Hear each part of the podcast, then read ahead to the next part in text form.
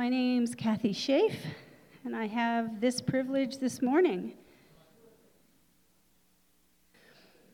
We are reading John chapter thirteen, verses one through seventeen. Is that right? Yes.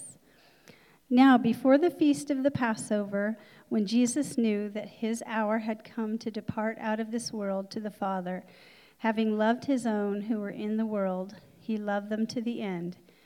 During supper, when the devil had already put it into the heart of Judas Iscariot, Simon's son, to betray him, Jesus, knowing that the Father had given all things into his hands, and that he had come from God and was going back to God, rose from supper. He laid aside his outer garments, and taking a towel, tied it around his waist. Then he poured water into a basin and began to wash the disciples' feet and to wipe them with a towel that was wrapped around him. He came to Simon Peter, who said to him, "Lord, do you wash my feet?" Jesus answered him, "What I am doing you do not understand now, but afterward you will understand." Peter said to him, "You shall never wash my feet." Jesus answered him, "If I do not wash you, you have no share with me." Simon Peter said to him, "Lord, not my feet only, but also my hands and my head." Jesus said to him, "The one who is bathed does not need to wash except for his feet, but is completely clean. And you are clean, but not every one of you." For he knew who was to betray him. That was why he said, "Not all of you are clean." When he had washed their feet and put on his outer garments and resumed his place, he said to them, "Do you understand what I've done to you? You call me teacher and Lord, and you are right, for so I am. If I then, your Lord and teacher, have washed your feet, you also ought to wash one another's feet. For I have given you an example that you also should do just as I have done to you. Truly, truly, I say to you, a servant is not greater than his master, nor is a messenger greater than the one who sent him. If you know these things, blessed are you if you do them." This is the word of the Lord.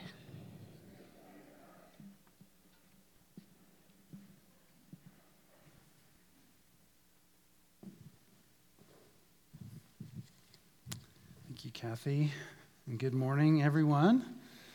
Once again, like Eileen said, great job getting out. Please don't fall on the ice.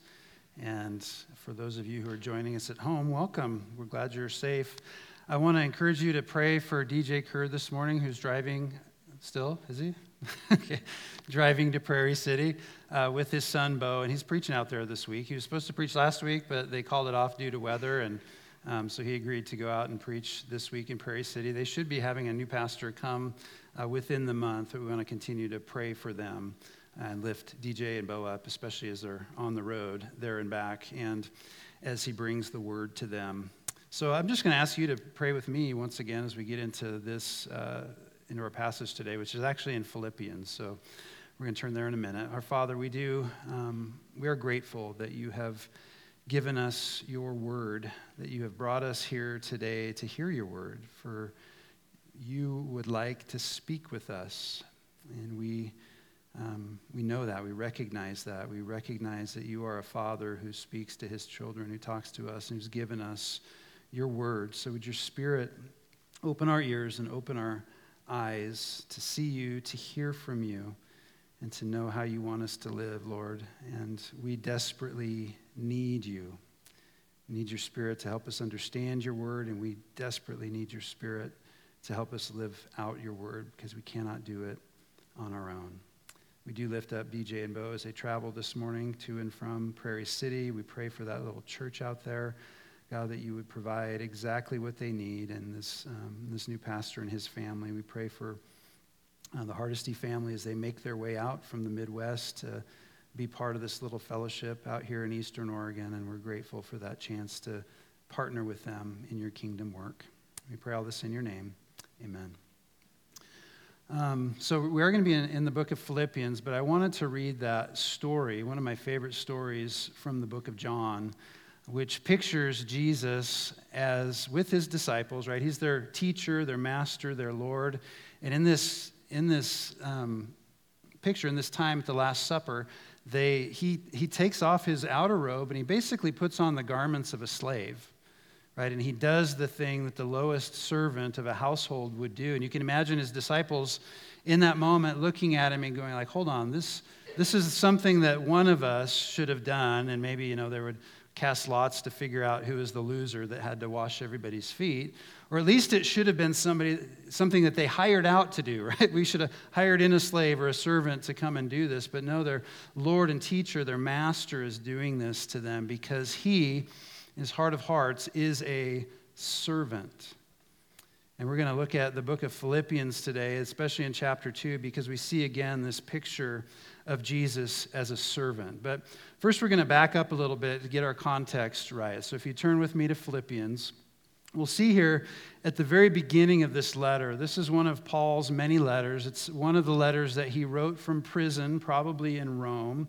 And most of Paul's letters, like Romans, First Corinthians, Second Corinthians, um, others, Galatians. He he begins his letters by introducing himself and maybe one of the people he's with, like Paul and Timothy or Paul and Silas or just Paul.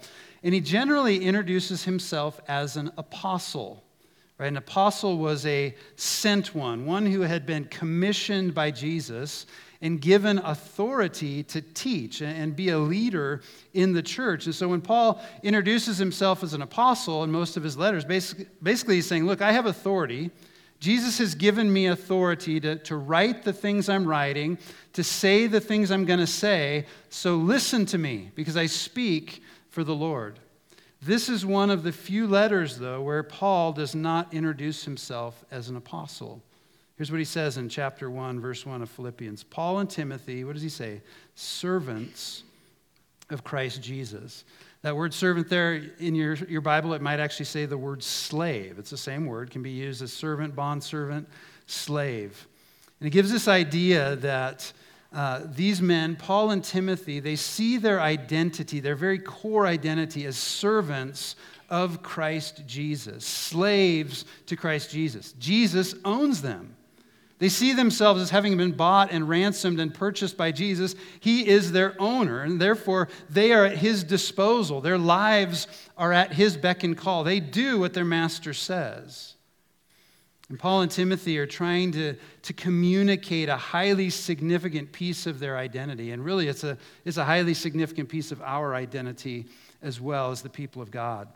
If you've been walking with us during the month of January, we're looking at what it means to be the church, and in particular, what our identity is. So a couple weeks ago, our identity is family. We are brothers and sisters in Christ. We are family. Last week, it was that we are disciples. So we're a family of disciples. We're learners. We're followers of Jesus. We imitate him and follow him wherever he leads us. This week, we're looking at the identity of servants.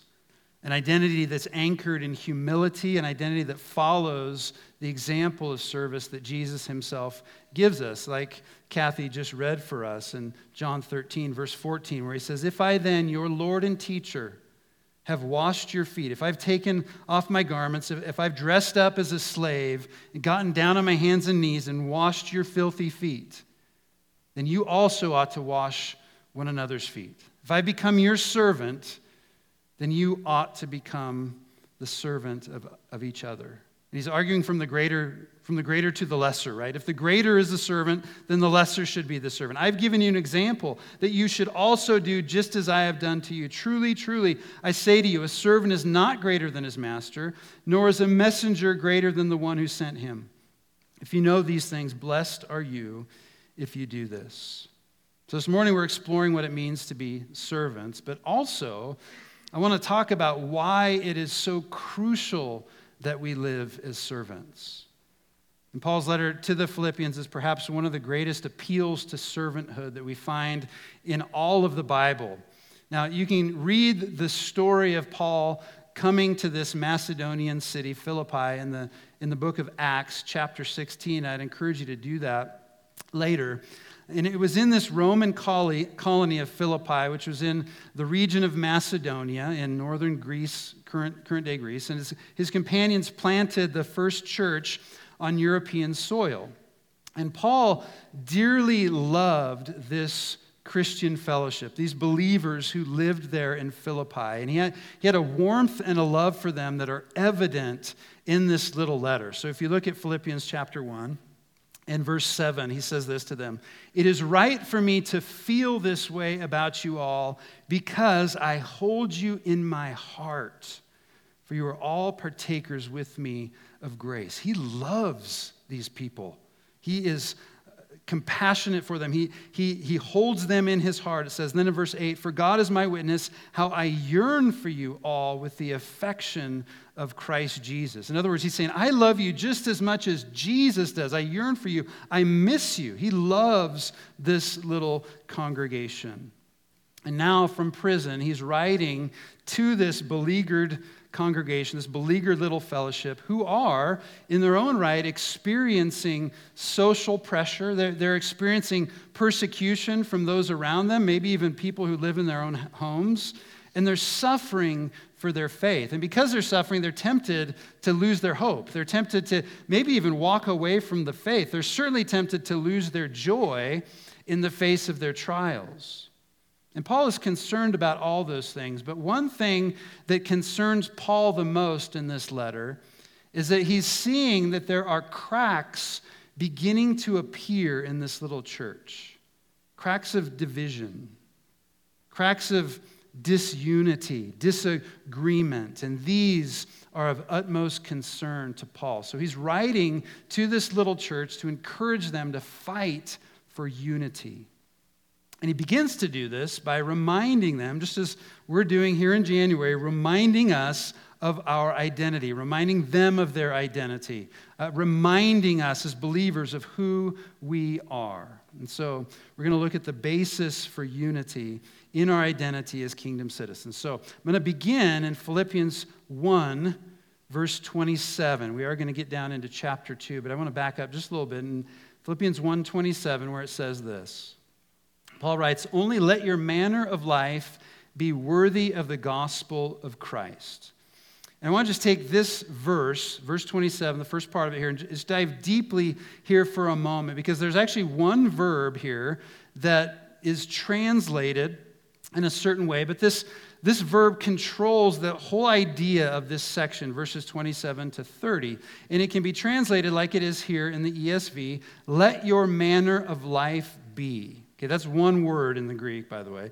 Let your manner of life be. In the, in the New Revised Standard Version, it says, live your life in a manner. If you have the N I V or the N A S B, New American Standard, it is, says, conduct yourselves in a manner. The New King James Version says, let your conduct be, et cetera. So it's a verb that, that directs us to live, to act in a certain way. It's a command, but it says live this certain way. But there's, there's an important nuance to the verb, and it's often missed in translation, that is crucial for understanding what Paul is actually trying to get across here. This verb is closely related to other Greek words. One of them means city. Another of them means citizenship. So if you will, look over to Philippians three, verse twenty, just a, just a little bit, maybe one page to your right.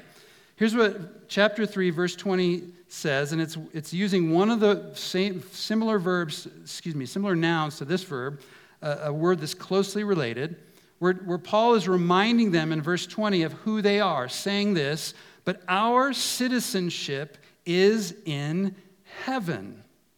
So, so the verb here in one twenty-seven is connected to that idea of citizenship. It's a command that means something like this: act the act like citizens of heaven should act. Live like a citizen of heaven should live. In other words, what Paul is saying is that your behavior should flow from your identity. So I don't know how, how, if any of you have the New Living Translation, but here's how it puts it, and I think it gets it right with this word.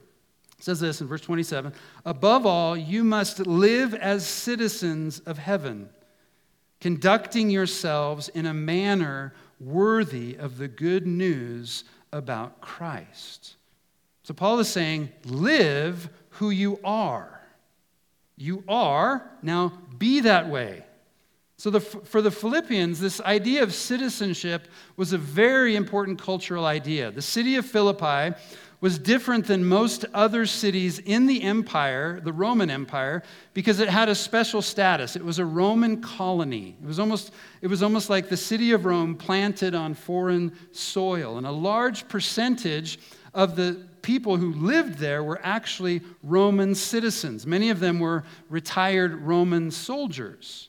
So being a, being a Roman colony and having Roman citizenship were both considered badges of the highest honor. It marked them with privilege, with pride, with responsibility. And as representatives then of the glory of Rome, they were expected to act the part. They were expected to, to live lives that didn't bring disgrace upon the empire.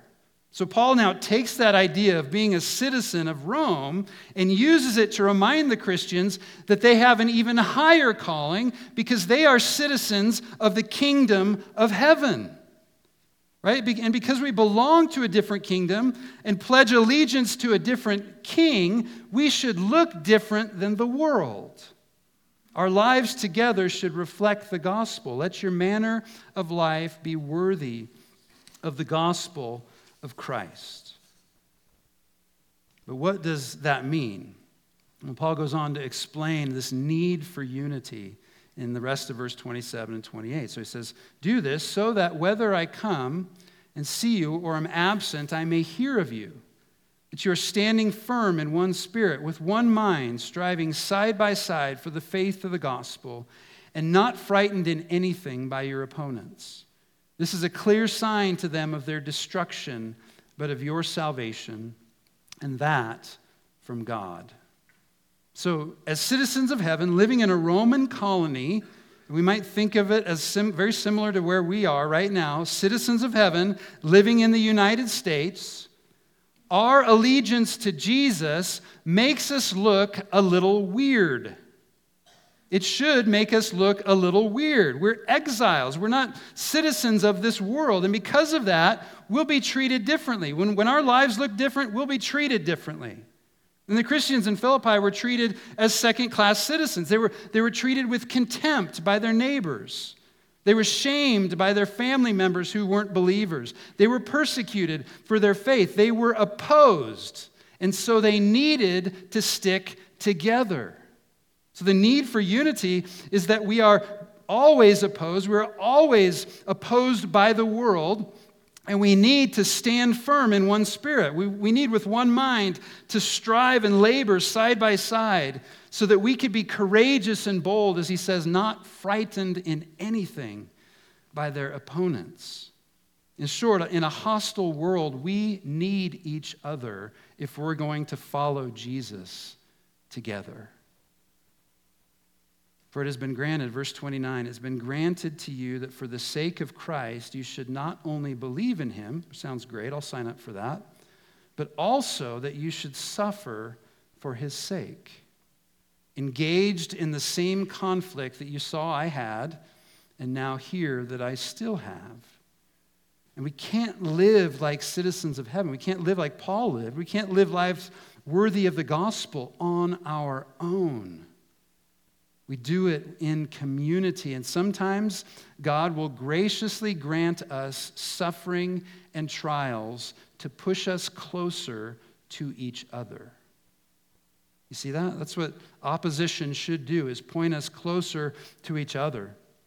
For it has been granted, it has been graciously given to you for the sake of Christ, that you would suffer for his sake. But of course, suffering, instead of driving us closer, doesn't it sometimes divide us? Doesn't it make us a little punchy, maybe a little angry, maybe a little less patient with one another? And that seems to be what's taking place in Philippi. And Paul has already reminded them who they are. You're citizens of heaven. Now, he reminds them of what they've received in verse one of chapter two. He says, so if there's any encouragement in Christ, any comfort from love, any participation in the Spirit, any affection and sympathy. And then he goes on to give them a new command. So given the choice here between the list of things here in verse one and the sufferings that Paul has just promised them in verse thirty of chapter one, most of us would take these, right? Comfort in Christ, encouragement, or encouragement in Christ, comfort from love, affection, sympathy. We'll choose those. But the truth is that these are the things that Jesus gives us in the midst of our suffering. Like so many blessings we have, right? Think of all the blessings you have. Indoor plumbing, automobiles, four-wheel drive, snowplows, central heating, Wi-Fi, right? Like so many blessings we have, we tend to take them for granted when things are going well. We hardly even notice them, but when things get tough and snow and ice hit, we're sure glad for snowplows and central heating, right? Okay, we're, we're glad for those things when suffering comes, when pressure comes. And in the same way, we don't always appreciate these blessings of God's kingdom, like encouragement in Christ, comfort from love, participation in the Spirit, affection and sympathy. We don't appreciate them until we experience trials, and we need those things. It's in our suffering that God gives us these blessings. And these are not just me and Jesus blessings, just Just individual blessings, but blessings we receive from God through and with our brothers and sisters in Christ, through the church. We will rarely experience these blessings alone, and we cannot have unity without them. They are the fuel, they are the blessing of Christian unity. As King David wrote in Psalm one thirty-three, he said this, "Behold how good and pleasant it is when brothers dwell in unity. For there," he says, "the Lord has commanded the blessing, life forevermore." God sends blessings when we live in unity. And I don't think that it's out of bounds to believe that maybe he withholds blessings when we're divided, when we're disconnected from each other, when we're disengaged with the body. Perhaps he withholds the blessings that we could otherwise have. And the result of unity should be joy. And as we're seeing, unity in the church was a big deal for the Apostle Paul. I think it's a big deal for Jesus, and Paul knew that. Paul understood, though. He understood the gospel deeply. He saw that the story of Jesus, the story of Jesus coming and living a perfect life, dying on a cross, being resurrected again, he saw that this story is essentially a story of reconciliation. Right? God reconciling sinful sinners, sinful sinners, sinful human beings, men and women, to himself. And in the same time, at this, in the same breath, in the same moment, reconciling us with one another.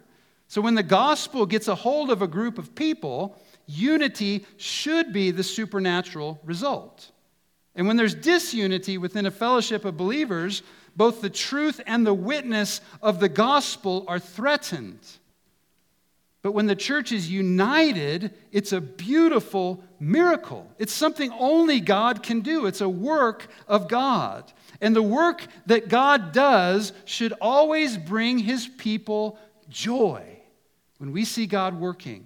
And so Paul commands the Philippians. He doesn't say to, say to them, do this, be united, or I'm going to come there when I get out of prison. I'm going to beat you upside the head. He doesn't threaten them. He doesn't say, it's your duty to live in unity. Do your duty.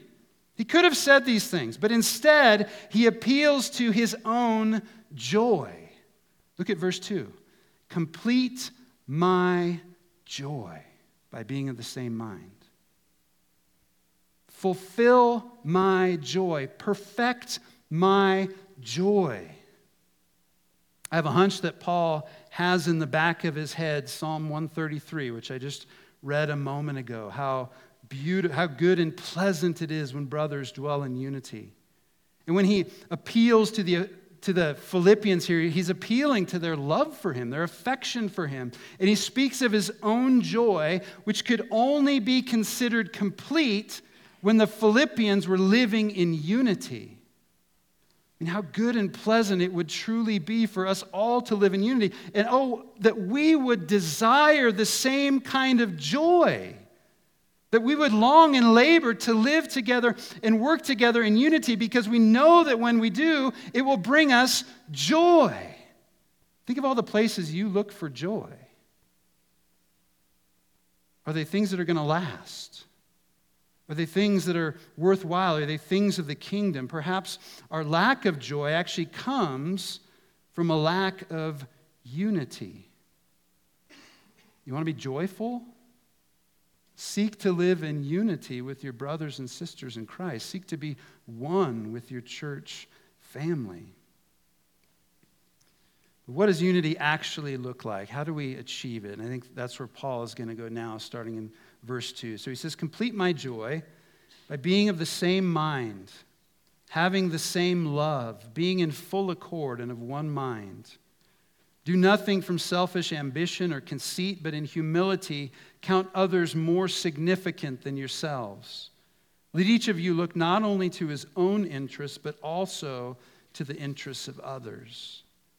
And the picture Paul lays out of unity, being of the same mind, having the same love, being in full accord, being of one mind, this is really a fourfold way of saying a simple truth. A church should be in agreement on the things that matter the most, which is not carpet color or worship music or budget. As we'll see in a moment, verse five, Paul is calling them to have the very mind of Christ, to be concerned with the things Jesus is concerned with, to make his kingdom, his gospel central, to be concerned about our unity and our witness as we live as citizens of the kingdom in the ways of the gospel. And so to do this, he gives a mechanism. He gives a, a way to do this.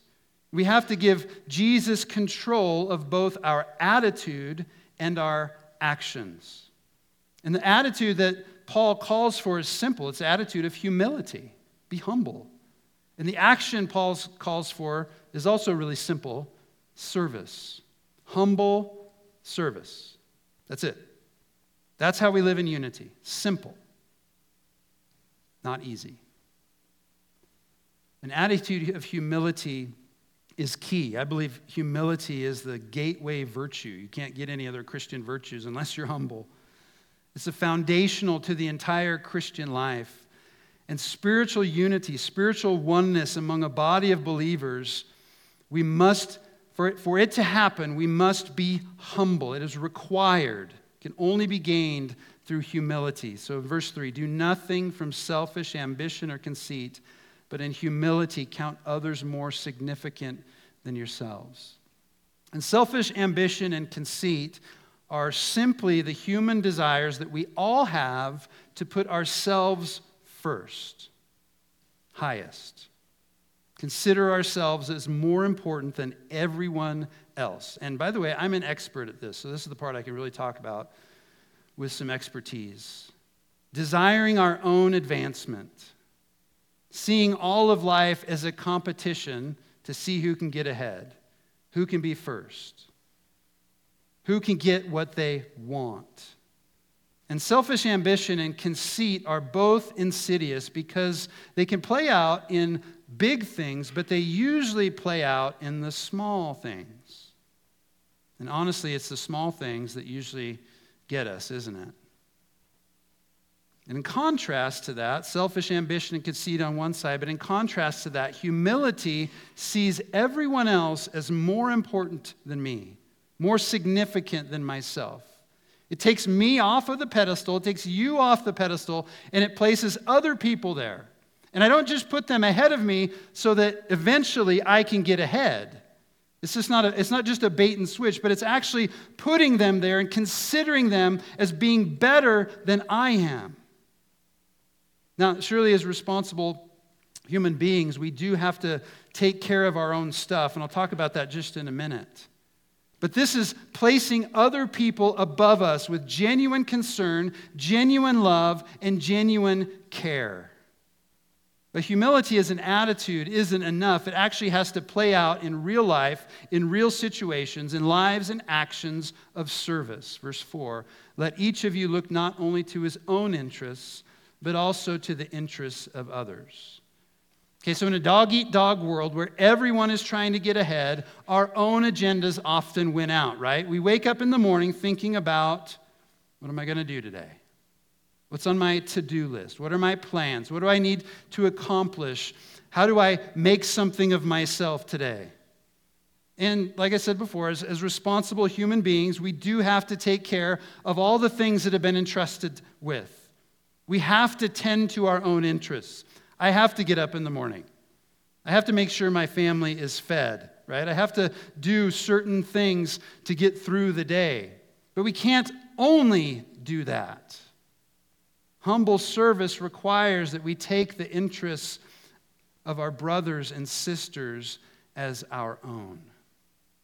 And if I'm to do that for all of you, to consider your interests and your concerns as my own, and we all do that for each other, how much time and attention do we really have to give to our own interests if everyone else is doing it? Living as citizens of heaven, living in unity requires not that we fight for our rights and privileges, but that we actually give up our rights and privileges for the sake of one another, which is exactly what we see Jesus himself do, starting at verse five. And there's debate over whether or not this is an ancient hymn or a song or a poem that G- that Paul takes and inserts right here into Philippians. Either way, it's one of the most beautiful passages in all of Scripture. Have this mind among yourselves, which is yours in Christ Jesus, who, though he was in the form of God, did not count equality with God a thing to be grasped, but emptied himself by taking the form of a servant, being born in the likeness of men. And being found in human form, he humbled himself by becoming obedient to the point of death, even death on a cross. Therefore, God has highly exalted him and bestowed on him the name that is above every name, so that at the name of Jesus, every knee should bow in heaven and on earth and under the earth, and every tongue confess that Jesus Christ is Lord to the glory of God the Father. Amen. And we could just end right there, but I have a couple more things to say. Have this mind among yourselves, which is yours in Christ Jesus. And I, I've already mentioned that Jesus has given us his own mind. And this isn't just an intellectual exercise, knowing all that Jesus knows. It's to have the same view of life. To have one mind is for all of us to think in the same way that Jesus does, to have the same priorities as Jesus does, the same loves, the same the same concerns that he has. And as this passage makes clear, his is a mind that's given over to humble service. That's the mind that he would have us to have. It says, though he was in the form of God, he did not count equality with God a thing to be grasped. In other words, Jesus was equal with God. Now, there are echoes here of Eden, of the story in Genesis chapter three. Where we have man and woman who are created in the image of God. They look like God. They are like God. And when given a temptation to grasp, to be like God, to be more like God, to have the things that God has, they went for it. They grasped the fruit. They took what was forbidden. And it's been chaos ever since. But Jesus is the perfect image of God. He is in the form of God. And instead of grasping for what was rightfully his, he laid it down. He gave it up. And it says he emptied himself by taking the form of a servant, being born in the likeness of men. Now, what did Jesus empty himself up of? He did not empty himself of his divine nature. He remained fully God. Rather, in becoming one of us, in becoming human, he set aside his divine privilege for a time. In other words, he said, I will set aside this privilege so that those who don't deserve it might one day share in my privilege. I, the king, will become a slave, a servant, so that those who serve me can become kings and queens. I, the greatest being in the universe, shall become the least, so that the least might become great. He humbled himself by becoming obedient to the point of death, even death on a cross. And the greatest act of humble service in the history of humanity was Christ's submission to death on the cross, a death that paid for the sins of all those who would put their faith in him. And as God's perfect servant, he perfectly obeyed even unto death. And in that death, he reconciled a people to his Father and to one another. And as Mark ten forty-five says, "For the Son of Man came not to be served, but to serve, and to give his life as a ransom for many." Jesus became nothing so that you could become something. And that something that you are to become, according to this passage, is a servant. Because in God's economy, there is nothing greater than a servant. The greatest among you shall be your servant. Matthew twenty-three, right out of Jesus' mouth. To be called a servant in the kingdom of God is the greatest honor, the greatest distinction of all. Because if Christ has become our servant, if the greatest has become our slave, then we should also be servants. He has enabled us to do it. He's given us his Spirit. He's called us to do it. And he's given us the very gift of servanthood. In his mind, it's only the greatest of people. It's only those who are most like God who are true servants. "For I have given you an example," Jesus said in, thir- in John thirteen, "that you should also do just as I have done to you. Truly, truly, I say to you, a servant is not greater than his master, nor is a messenger greater than the one who sent him. So if the King of heaven is a humble servant, then his subjects must be also." So brothers and sisters, we are servants. Let's outdo each other in our humble service. And we see the picture of the greatest servant ever here at the Lord's table as we come and we take communion together. That's just snow sliding off the roof. It's okay. It's not an earthquake. As we come to the table together, we remember his body and blood, which he willingly, in obedience, laid down so he, he could become our servant and grant us the greatest gift of ever, the gift of salvation, the gift of reconciliation with God. And you can have that today simply by believing, by placing your trust in Jesus as your Lord, as your Savior, as your Master, and following him as his disciple. And what a privilege, what a joy that would be to be able to sit and pray with you today. I'd love to chat with you about that, and some of our other leaders would as well. But I encourage you to come. If you're a follower of Jesus, this table is for you. It's a table for sinners to be reminded that we are forgiven, that we are made new, and that we are to follow in Jesus' own footsteps, the footsteps of a servant. Let's pray. Father, as we come, we are grateful for this reminder that Jesus was the greatest servant. It should blow our minds that the King of the universe bowed down before twelve foul fishermen and tax collectors and zealots, and he washed their feet. Jesus, you even washed the feet of Judas. And today you would wash our feet. You would serve us, and we are humbled by that. Jesus, send us your Spirit so that we might complete your joy by humbly giving our lives over to serve one another, to be a church united around you and who you are and what you want for us. God, help us to love each other. We need you desperately. We pray this in your name. Amen.